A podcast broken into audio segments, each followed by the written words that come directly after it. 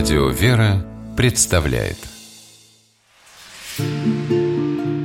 Места и люди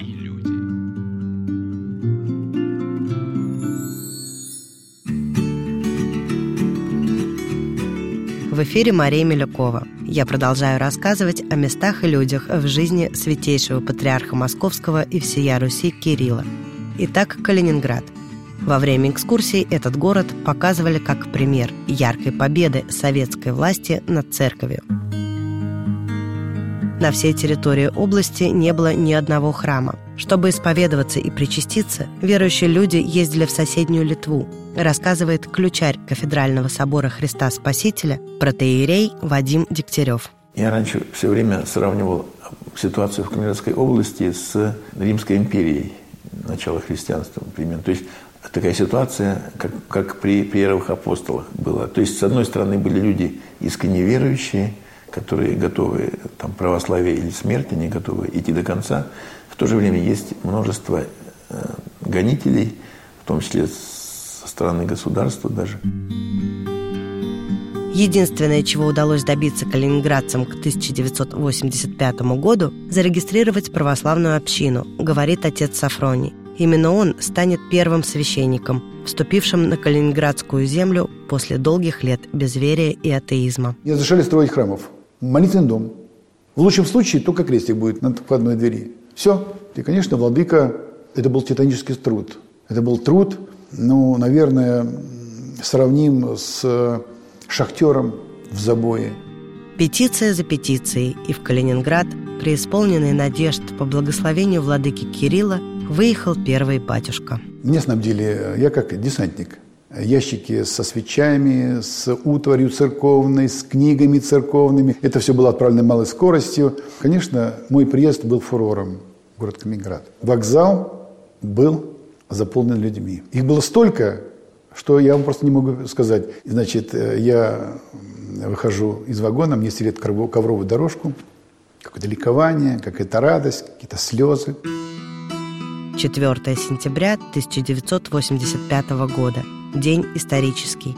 Верующим передают первый храм в Калининградской епархии. Была такая притча. 40 лет не было храма у нас, пускай 40 лет строят. Посмеивались в властных структурах, что Никольский храм был совершенно разрушенным. Внутри росли деревья. Приходя в себя, до конца не веря в происходящее, люди начали осознавать – Впервые за годы духовного голода у них появился настоящий храм. И тут народ пошел. Народ пошел с такой радостью, с такой любовью. У меня работало добровольцев, не поверите, 50-60 человек каждый день. В Советском Союзе было все фондировано. Все. Доски не взять, песка не взять, цемента не взять. И я принимаю решение покупать это все в Литве. Не поверите, у меня ходило 4 КАМАЗа с прицепом. Два КАМАЗа идут в Литву, два КАМАЗа обратно. Мы из Литвы вывезли весь фондовый кирпич, предназначенный для строительства садовых домиков. Сотовых телефонов не было.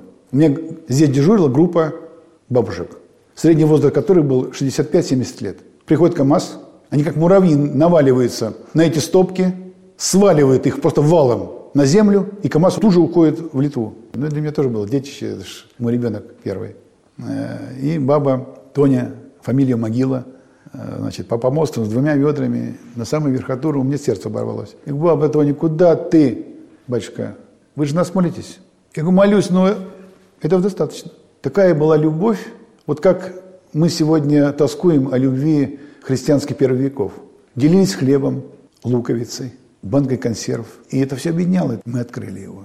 То есть уже он был покрыт, столярка стояла, конечно, не было отопления, и а, владыка а, архиепископ э, приехал и совершил первую литургию в этом храме. Полный храм людей и окружающие э, территории вокруг. Полный храм людей. Это, конечно, незабываемое событие. Вспоминаю очень часто это время. Да, я просто живу в этом времени. Оно было очень чистым, красивым, возвышенным. Постепенно, благодаря трудам владыки Кирилла, во власти стали появляться люди, способные слышать. Церкви начали передавать немецкие кирхи, а уполномоченный и вовсе стал проявлять интерес к православной жизни. Я докладываю, значит, уполномоченному, говорю, Юрий Яковлевич, вот собирается приехать правящий архиерей, он должен совершить литургию. Какая литургия? Ты что? Ты что думаешь себе? Я говорю, подождите, подождите. Я говорю, давайте рассуждать.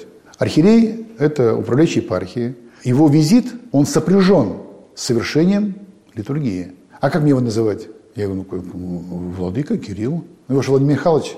Я говорю, его, да, по рождению Владимир Михайлович. Но вы подумайте, вы же не хотите показать свою серость? Вы интеллигентный человек, вы должны быть продвинутым. Так вот, если вы назовете э, владыку владыка Кирилл, это будет верх вашего этикета, вот на вашем уровне.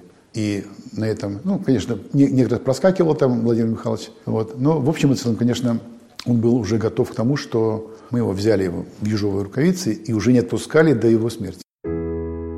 В результате уполномоченный по делам религии в Калининграде стал помогать открывать православные храмы, рассказывает архимандрит Аркадий. Был такой момент интересный, Пасха Христова, середина богослужения утренней, когда Христосуются. И когда я похристосовался с духовенством в алтаре, и резко повернулся, он стоял в уголочке в алтаре. Ну, так посмотрел в щелочку, сколько народу. То, ему то, нужно было зафиксировать это все, вот, дать отчет. И я подхожу к нему, Юрий Яковлевич, говорю, Христос воскресе. Он так посмотрел, воистину воскресе. Это был первый его такой ответ, да еще в алтаре провести пасхальную службу. Было очень интересно. Другой священник подошел поздороваться с ним, ну, поприветствовать с Пасхой, да. То же самое Юрий Яковлевич, Христос воскресе. Он, добрый вечер. Конечно, и раньше был в глубине верующим человеком, человеком.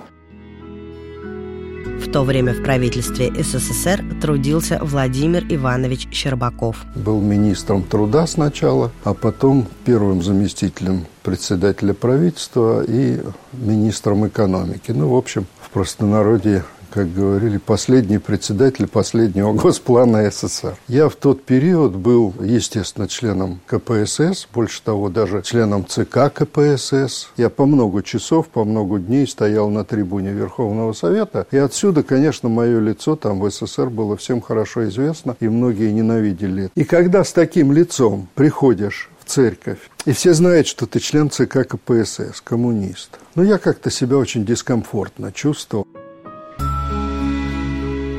Но Владимир Иванович познакомился с владыкой Кириллом, которому удалось за время совместной работы рассказать о существовании Бога так, что это сразу вписалось в систему мировоззрения советского министра. Он стал заниматься благотворительностью и помогать становлению православия в Калининграде.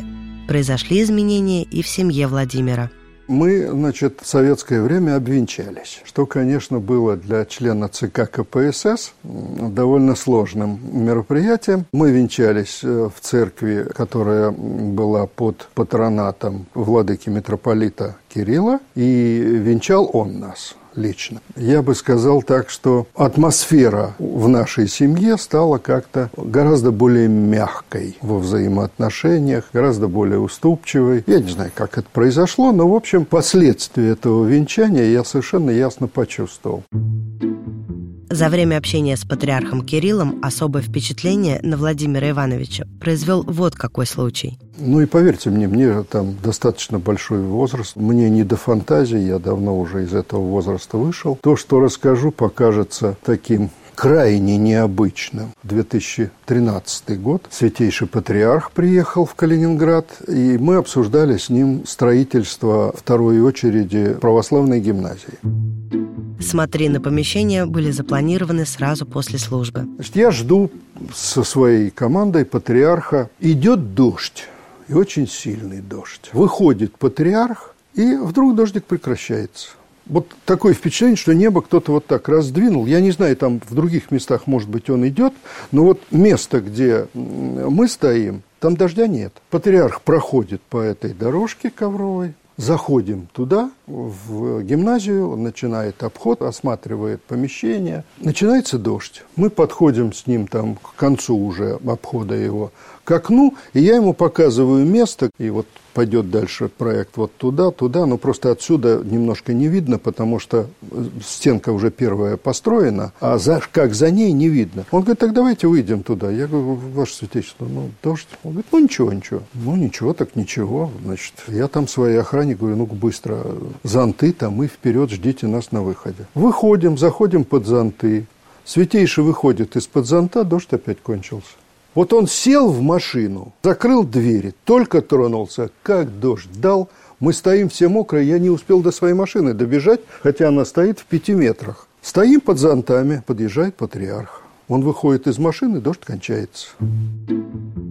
А дальше, как в дне сурка, история повторялась до вечера. Я не хочу называть это там чудом, еще чем-то, да, я не знаю признаков.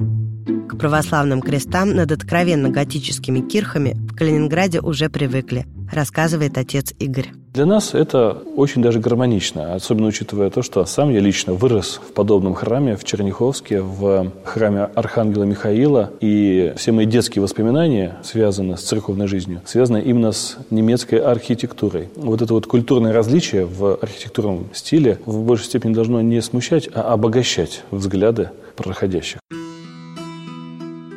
Однако около пяти лет назад Калининградской епархии было передано большое количество недвижимости, раньше имевшей религиозное значение, в том числе и бывший епископский замок в городе Черняховске, замок Георгенбург. Вот где настоящая экзотика. Старинный замок Тевтонского ордена. Прогуливаясь по территории, невольно фантазируешь. Рыцари в доспехах, отголоски средневековых крестовых походов. В 2007-м замок получил статус объекта культурного наследия регионального значения. Состояние было, конечно, его, ну, скажем так, довольно плачевное. Возглавляет Черняховский приход протерей Иосиф Ильницкий. Это мой отец. И трудности, как правило, всегда носят, скажем так, имеют два названия. Да? Это материальные трудности и человеческий фактор. Материальные трудности связаны с тем, что, конечно же, колоссальные средства нужны были для того, чтобы либо восстановить, либо законсервировать хотя бы в каком-то виде те здания, которые там на территории замка находятся. Что касается человеческого фактора, чего здесь только не было. Предыдущие владельцы в течение нескольких лет устраивали здесь бурные вечеринки, били стекла, сбрасывали мусор со второго этажа под окна не просто под окна, а со второго этажа выбрасывали мусор на улицу. И когда церковь приняла этот объект, то вот эти вот горы мусора фактически окружали центральную часть замка Цитадель. Месяцами волонтеры вывозили мусор, очищали территорию. Сегодня задача номер один – законсервировать памятник под дальнейшую реконструкцию. Скорее всего, в будущем здесь будут заниматься дети. В замке откроются исторические кружки, различные мастерские и школы. А когда-нибудь, даст Бог, замок Георгенбург будет полностью восстановлен и засияет былым великолепием. Из замка отец Игорь везет нас в храм Преображения Господня в Зеленоградске, где сам трудится настоятелем. Храм был построен немцами в конце XIX века как лютеранская кирха – а в начале 90-х передан Русской Православной Церкви. По имеющимся у нас источникам, среди первых переселенцев, которые приезжали в Калининградскую область и заселяли ее, было очень много верующих людей. И сохранились документы, которые свидетельствуют о том, что многие из них писали соответствующие письма в органы исполнительной власти для того, чтобы те разрешили им зарегистрировать религиозную общину. И один из самых первых инициатив подобных была именно в Зеленоградске. Судьба этих людей, которые подписывали подобные петиции, очень туманна. Скорее всего, они пострадали за свою инициативу. Этот храм на побережье Балтийского моря в курортной зоне. Сюда часто заходят туристы просто из любопытства, а потом становятся прихожанами. Кажется, он отвечает духу времени. Словно специально все сделано для человека, начинающего путь в оцерковление. По-современному.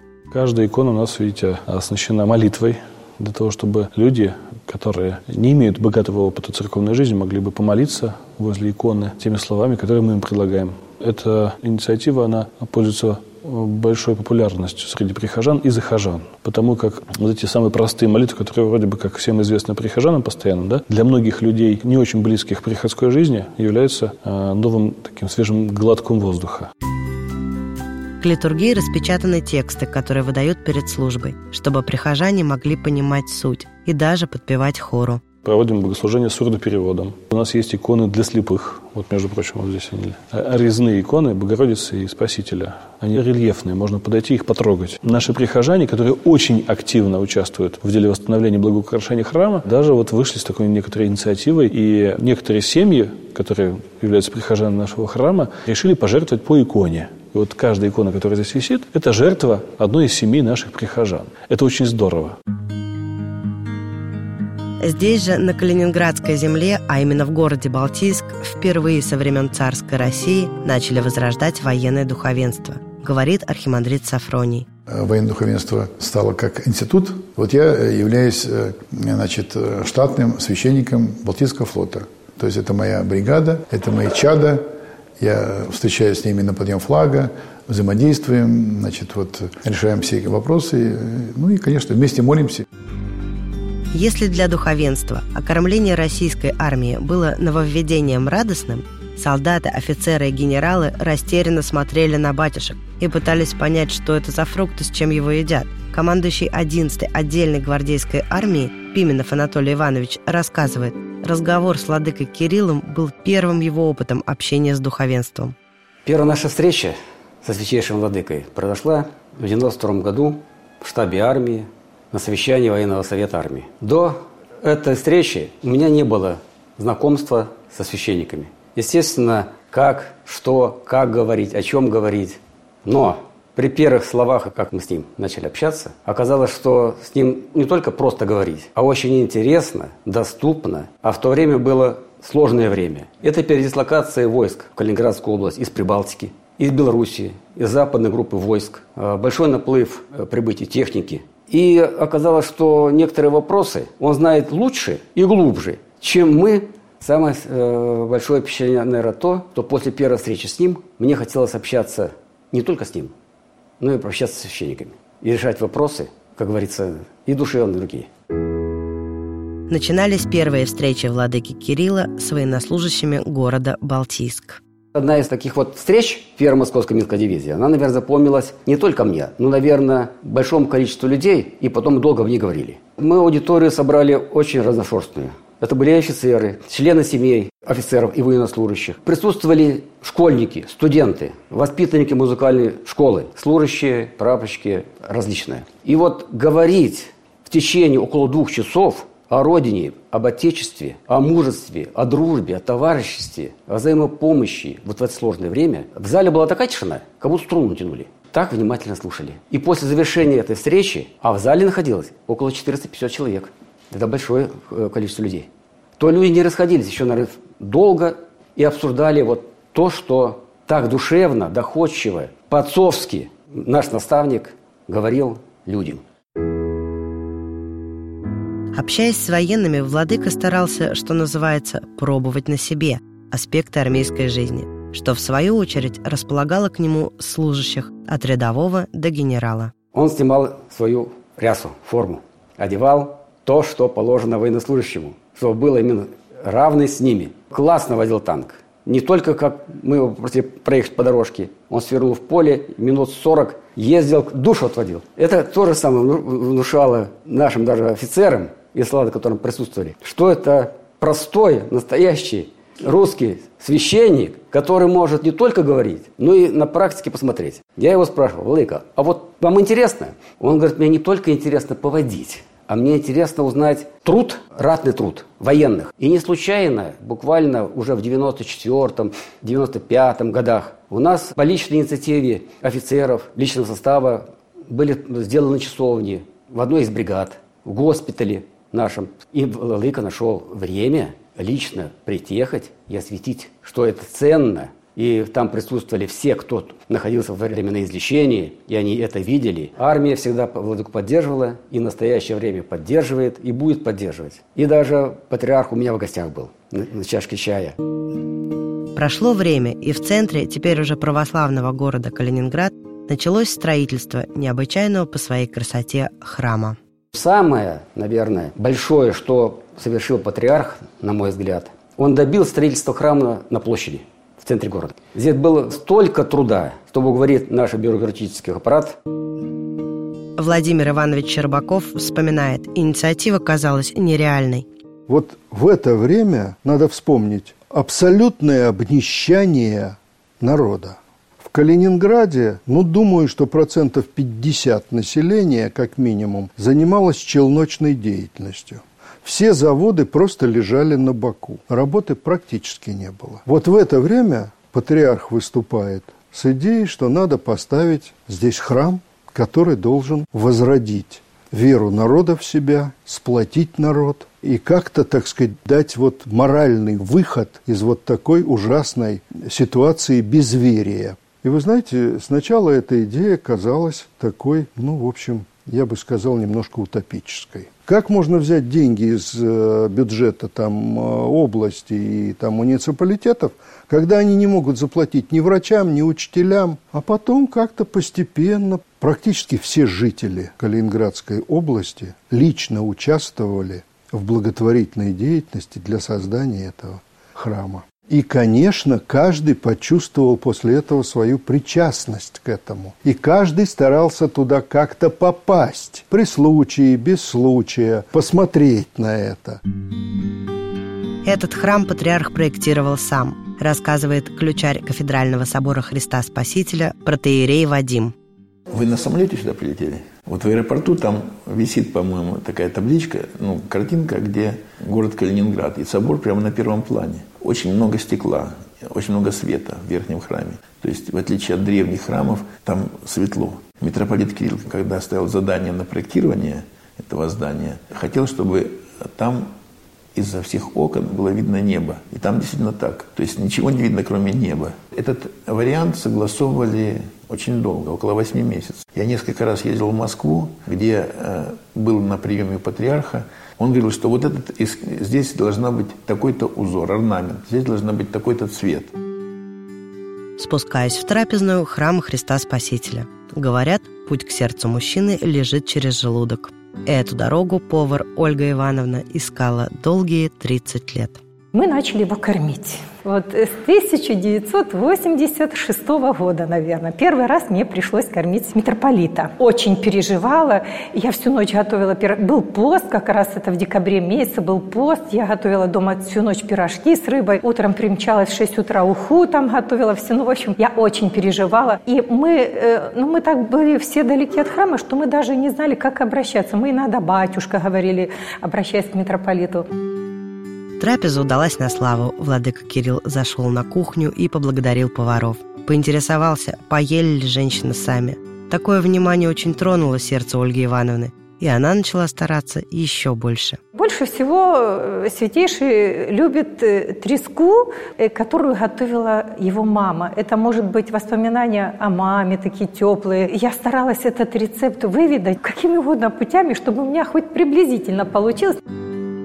Пока Ольга Ивановна репетировала над заветным рецептом, для домашних рыбным днем был каждый. Я думаю, что он доволен оставался всегда той треской, которую я припускала в водичке с маслицем и с овощами. Это вся моя жизнь прошла вот здесь рядом. Моя жизнь и жизнь моей семьи. И он для нас пример честности, добросовестности, воспитания, уважения. С ним было очень хорошо. Но сейчас другое время. Сегодня Ольга Ивановна осваивает интернет, чтобы было проще следить за передвижениями любимого патриарха. Молиться молимся. Переживаем, ой, как с пингвинами он там рядышком шел, тоже переживали, потому что говорят, что они кусаются. Собирая материал в Калининграде, мне повезло попасть на событие историческое. В этот день принимал монашеский постриг будущий архиерей – но постриг вечером, а пока уже знакомый слушателям протеерей Вадим волнуется и делится ощущениями. Ну, ощущение, что это, с одной стороны, смерть, с другой стороны, новое рождение, наверное, так, как, как и понимается монашество мной. Ну и я тут недавно заинтересовался Семеном Новым Богословом. Он говорит, монах есть тот, кто миру не причастен, кто говорит всегда с одним лишь Богом. То есть это, это особое служение, ангельский чин. Поэтому конечно, конечно, это волнительно. Спросить об ощущениях после пострига у меня не получилось. Поэтому о том, какие чувства испытывает человек, принимая монашество, спрашиваю у архимандрита Сафрония. Трепет э, души, трепет э, частей тела, потому что ты ощущаешь, что вот э, через возложение этих ножниц, когда владыка отрезает волосы, он этим самым отсекает твою волю. Ты перестаешь следовать своей воле. Ты подчиняешься церкви. Ну, во-первых, ты был мирским и стал ангелом. И понести вот эту ответственность, которая на тебя возлагается во время пострига, ответственность обетов, ответственность э, служения церкви, она, конечно, невообразимо тяжелая. И вот надо так все это сконцентрировать в себе, чтобы соответствовать своей жизнью, своим служением, вот этому ангельскому чину. Николай. Новое имя, полученное отцом Вадимом при постриге – И это именно то имя, которое он хотел получить. Святой Николай Мерликийский чудотворец – один из любимых святых, теперь монаха Николая. Да и постриг прошел в первом храме на территории Калининградской земли – Никольском. Сегодня около храма Христа Спасителя во время больших праздничных служб места на центральной площади лучше занимать заранее. Тысячи верующих людей окружают храм, наблюдают за службой по специальным мониторам, которые ставят здесь в такие дни. Над немецкими кирхами переливаются золотом православные кресты. Трудно поверить, что всего 31 год назад это была зона атеизма, без единой православной общины – и, наверное, это лучший подарок к юбилею святейшему патриарху Московскому и всея Руси Кириллу. Крепости духа я вам желаю, дорогой святейший владыка. С любовью, с сыновней любовью, с поклоном настоятель города Балтийска и весь Балтийский флот. Хочу вам пожелать Божьей помощи на вашем нелегком пути. Это, наверное, уже такие, может быть, избитые слова, но они от всего сердца пожелать вам долгих и благих лет, чтобы вы были подольше с нами, потому что вы нам очень нужны. Все, что может вам Господь предоставить, пусть Он вам предоставит. И прежде всего, конечно, желаем вам огромного здоровья, душевного равновесия – и оставайтесь таким же проповедником неистовым, таким же активным, человечным патриархом много-много лет.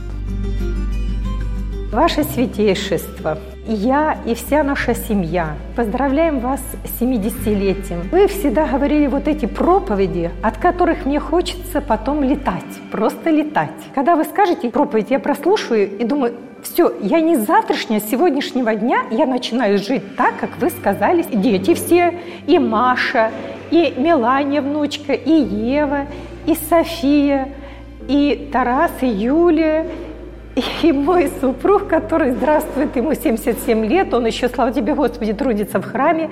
Все мы вас поздравляем. Разрешите, Ваше Святейшество, поздравить вас с 70-летием, пожелать крепости сил. Вы показываете нам пример истинного архипасторского служения. Этот пример вдохновляет нас на то, чтобы трудиться на, на благо Святой Церкви, служить Богу. Спасибо вас, Господи.